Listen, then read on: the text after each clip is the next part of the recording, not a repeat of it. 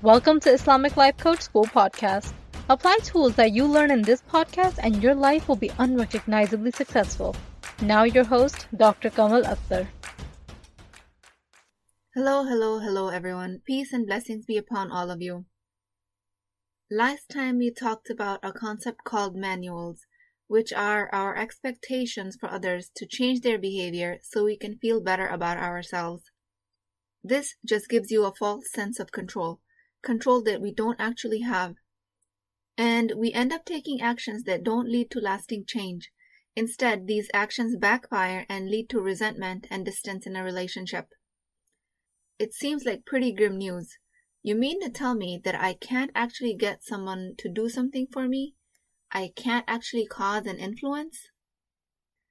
Well, not really. That's not quite what I'm saying. You can influence people to do things. You cannot cause them to do anything. They have that independent free will, remember? Let's start by looking into differences between inspiration and influence.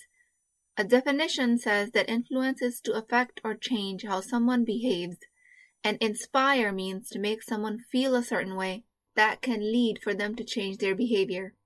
So in CTFAR language, influence is trying to change someone else's A line, and to inspire is trying to change someone else's F line. I say, why make it so complicated? Every human creates feelings and actions from their thoughts. So to influence someone to change their A line and to inspire someone to change their F line would still have to go through the filter of their thoughts. Either way, if we successfully change someone else's behavior, it would mean that we have changed their thought work. It would mean that we've made it easy for them to feel an emotion leading to an action. People only take action from their own internal emotional state causing them to change their behavior where their internal emotional environment does not align with their actions, that's equivalent to manipulation or coercion. And borderline abuse, actually. We are not going to be doing that, none of that. Here at Islamic Life Coach School, we're working very hard to become aware of ours and others' emotional states. So I'm going to be using words inspire and influence interchangeably in this podcast, like I do in my usual client practice. This is because I want to keep it simple. Simple brings change. Don't mistake simple for ineffective. Simple makes it easy to remember when you're learning to be an influential leader. We can only make someone else's thought work easier or harder for them. That will eventually lead for them to take an action you want them to take. We are a circumstance for everyone. We are their C line. They get to apply their own thought filters to us. This is exactly why when we ask somebody to do something, some people do it right away and exactly to our liking, while others could be bothered less. That's because they've applied their own thought filters to us. So now let's look at actually how to influence a change in someone else's behavior, how to actually get somebody to do something for you. I'm going to be talking about in context of two main types of relationships, and those are personal and transactional. Transactional relationships include anything like employee boss relationship, server to a restaurant customer, business owner, service provider. This includes any relationship when I come to you because I need a service, you provide that service or product to me. In this transactional type of relationships, when it comes to causing an influence, if you're an employee, you provide your best value in exchange for money, respect, experience, stability, or whatever else it is that you're gaining from providing your work. As an employee, you're not in a position to make direct changes in the structure, but you can still make requests for resources that will maximize your productivity or make your life easier. So, I'm going to talk about inspiring change from a boss's perspective, someone who's higher up in a chain of command, but techniques will still apply to people in employee positions. As a boss, you provide a job description and employee follows it. If they don't, they also get to find out what the consequences of this are. But fear of consequences doesn't create lasting change. Most commonly, fear is an emotion felt because of lower brain thoughts. Fear of losing the job, the livelihood and getting fired, or having a bad reputation in your industry. This creates scarcity mentality, which will not lead to an effective workforce and morale will be horrible. This will not create an effective change at all. So the best way to create change is to speak to people's internal state, which are their emotions, which are caused by their thoughts. So here we're going to talk about how to influence thoughts. First and foremost, you have to command respect of the people you're trying to influence. The only way to command respect from others is if you respect yourself. And the way to show that in a workplace is by honoring your commitments. If you told your employees that you will be having a weekly meeting on Monday mornings, then you make it a habit to repeatedly change that meeting to Tuesday evenings or Thursday mornings, depending on your mood or your comfort level. Nobody is going to take these meetings seriously. Nobody is going to take you seriously. You're going to lose credibility. You're not going to influence change if you don't have credibility. Quickest way to lose credibility is if you don't honor your own higher brain executive thoughts. You announced something was important for the company.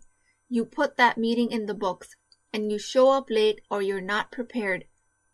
Respect and credibility go out the window. You can't inspire anybody from that place. So respect the commitments to yourself. We talk about how to exactly do that in podcast number 8 and 9. The second very important attribute in commanding influence is a place of non judgment for others, and I mean non judgment for everyone. If you are resisting the reality that an employee should not have their own opinion, you are in a place of judgment. Very commonly, we make other people's opinions make something morally wrong about them. If that's the case, it will be extremely difficult for you to drop your judgment about them. You have to learn to separate people from their thoughts and their behaviors. People are not their thoughts and actions, just like you are not your thoughts and actions. Every human being is created with respect and dignity, and it is our job to constantly remind ourselves of this reality. If you forget this piece of information, you're in a place of judgment, and everyone around you will know, especially your employees, Every human beings will sense if they're being judged. Now let's say you're in a position where you're well respected because you honor all of your personal and work commitments and you accept everyone for the human being they are, no matter how different their opinions. That is the place to influence change from. If at that point an employee doesn't deliver according to their promise, consequences should be followed through as outlined, nothing personal. Now, this must remind you of boundaries because it is exactly like creating boundaries. If you remember, the two rules of creating boundaries are that it is to protect you, in this case, it is to protect your business and your work environment, and it's done from a place of non judgment. You can fire people, give them warnings, and take other administrative actions like reporting to HR, and can still respect them as a human being. With time, this type of culture will cultivate mutual respect and less of a need of external corrections. People will learn to self correct. If their values don't align with the company's, then they go their way and you go yours. No hard feelings. This type of leadership seems difficult because by default we are constantly in judgment of others, mostly because of our conditioning. Learn to separate humans from their actions. Even humans acting on their most vile and evil of intentions are still humans. You strongly disagree with what they're doing, but you can still respect them. You might be asking, why in the world would I want to respect an evil person? And that is because, my friends, respect is the only place to influence change from. I'll give you an example. United States has the highest population of incarcerated individuals and studies have shown over and over again that that type of punishment does not correct behavior.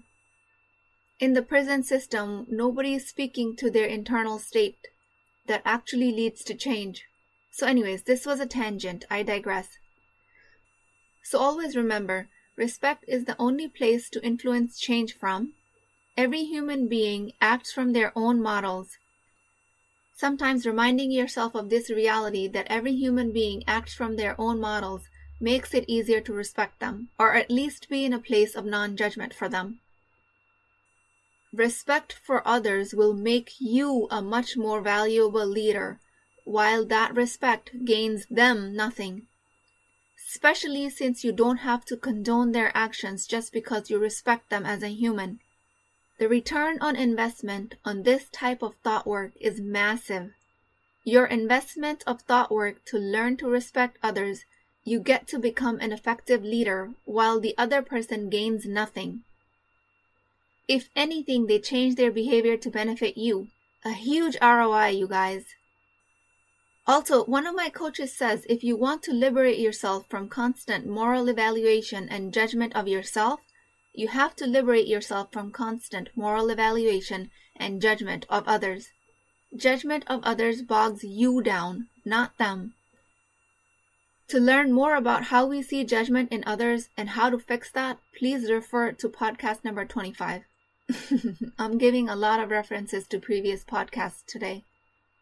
Wow, okay, so far that was enough for a whole podcast by itself, but we're just coming to personal relationships. But that's okay because the same rules will apply here in personal relationships with only a few minor exceptions. Personal relationships account for a huge, if not majority of our relationships. A friend, a mother, a wife, a sibling. We're going to take the secrets of being an effective leader in a workplace and apply them to personal relationships. And those secrets are number one, always respect yourself, show others that you treat yourself and your commitments with the utmost respect. Number two, drop your judgments for everyone, including yourself. Take these two qualities and apply them to your personal relationships. Once you've mastered these two qualities, you are in a place to influence change. You can definitely enforce certain rules around the house, especially with younger kids while they're learning. In that learning phase, they don't question much. But that enforcement will not work on growing teenagers or adult kids or spouses only difference between workplace and personal relationships is that you cannot fire a relative. you can always leave a relationship, but where's the thought work in that? I mean, where's the growth opportunity and the learning? So now let me talk about how to influence an action in your most intimate relationship, and that is with your spouse. How do I get him to fix the broken cabinet? How do I get him to help around the house? Ladies, Hate to break it to you, but you cannot make him do anything. If you feel upset because he didn't do something you asked, you are working from a manual. Listen to podcast number 31 for more details on that. If your feelings are dependent on his behavior, you are in no place to make requests and influence change. Become self sufficient in your emotional regulation first, then you can command change. Work on coming to a place of understanding that the husband is a neutral circumstance. Nothing he says or does has any effect on you until you apply the filter of your thoughts. Once you have separated yourself from the circumstance, once you can see the distance between the environment and your internal state, the distance being your thoughts, the environment being your husband, and your internal state being your emotions, then and only then you can influence change. Imagine it has been three months. The kitchen cabinet door is still broken. Ever since little Abdullah decided it was a part of his obstacle course and climbed it like a rock climbing wall. I mean, he's a growing boy. Poor cabinet couldn't take his weight and now it's wiggling on one joint. you are barely keeping it in place with tape just to hold the aesthetics and the function. So it's been three months. It's still broken. You've been nagging your husband to fix it, but it seems like he hasn't even noticed your despair. At this point, I'll invite you to do your thought work. Instead of taking his behavior personally, ask yourself what else is available to you. Can you get someone else to fix it? Your brother? A friendly neighbor? Can you fix it yourself? I mean, we live in a world of YouTube. The finished job might not be perfect, especially if it's your first time, but it will be done. Or can you hire somebody else, like a handyman? I don't know what's available to you. I'm not in your life. I'm not in your brain. But I know that you have so many options. The whole problem arises when our brain is rigid in its thoughts and functions on old programming that keeps telling us that a husband should do things around the house. Should he? Should he really? The reason we know that that's coming from poor conditioning is because these thoughts are not serving us. The reason we know he should not be doing things around the house is because he is not doing them. That's the reality of the situation. Stop fighting reality. When you fight reality, you lose every single time. You do not have control over him. Maybe he is doing other things around the house that he thinks are important. But he is not fixing the cabinet, that's for sure. or cleaning the garage or not doing whatever else you take up to be the point of contention with him. He is not doing it. Simple. You want these things done because you want them. He might or might not want the same thing. If he wants them, great, we got no problem. If he doesn't want them, better still, because now we have an opportunity to do thought work and then we still got no problem. If you've done all the thought work over and over again, and you come to terms that this is not the life that you want, you are welcome to leave. You always have the option to change the circumstance. You can ask for a divorce. You can send your teenager to a boarding school. You can choose not to speak to your sibling ever again. Whatever situation you're trying to avoid, you can. You have all those choices. But do not, and I repeat, do not ever change the circumstance without fully understanding that the circumstance does not cause your feelings, only your thoughts do. So come out of the self pity party about how horrible you feel because your husband doesn't do things that make you happy. You are creating that story for yourself, and thus creating that misery for yourself. Quick disclaimer here without going on a long tangent. This does not apply to abusive situations. Seek help if you suspect abuse. Husband not wanting to clean the garage is not abuse. It's your own brain creating abuse for you. Your lower brain, I might add. So, moral of the story you respect yourself and others for who they are. You influence change from that place of respect by making requests. You never attach your emotional state to the outcome of that request. In a work situation, if your request goes unmet, you have the authority to exercise your right as a boss and do whatever is best for the company. In a personal relationship, if your request goes unmet, then empower yourself to meet those requests yourself. Once you are completely empowered in each of these situations, you can inspire change and watch the magic happen. That is the only place to influence change from. If you think fixing of a leaky shower or a clean garage will make you feel better, you are not empowered. Your emotions are tied to an external circumstance. Do your thought work until your emotional state is independent of the outcome of the request. Then you can make the request. Make a request from an employee, from a spouse, from a child, or whoever and then watch the magic happen right in front of your eyes. It works every time, you guys. if you don't believe me, you're welcome to come see my garage. Not only is it clean, it's perfectly set up for my paintings. Magic lies in not caring about the outcome. That's when the cabinet gets fixed, the pool gets cleaned, and the garbage gets taken out. or all of the above. It works every time and the time it doesn't work, we have our handy dandy thought work to rescue us before we spiral down the whirlpool of misery. That's how you influence a change in behavior, my friends. That's how you inspire someone to take action. You make their thought work easy for them by taking the burden of your own expectations out. This way, you influence change every single time because every other time when you don't influence a change, it doesn't really matter to you. So you win a 100% of the time. With all of these understandings, I rest my case with Allah subhanahu wa ta'ala. I pray that you find that place to inspire change from. I pray that Allah subhanahu wa ta'ala makes us effective leaders in whatever roles He has granted us. I pray that we learn to love the creation for the sake of Allah without judgment I pray that we recognize that the ultimate and the only judgment belongs to Allah subhanahu wa ta'ala. I pray for your success in all of your endeavors and in all areas you're trying to create change in. I will talk to you guys next time. Hey, Are you thinking about coaching? I invite you to a complimentary consultation with me where I can help you define the solution to your problem, regardless if you choose to work with me in the Empowered Muslim Women program or not. So you really have nothing to lose. Access the appointment link through the show notes, and inshallah, I will see you there.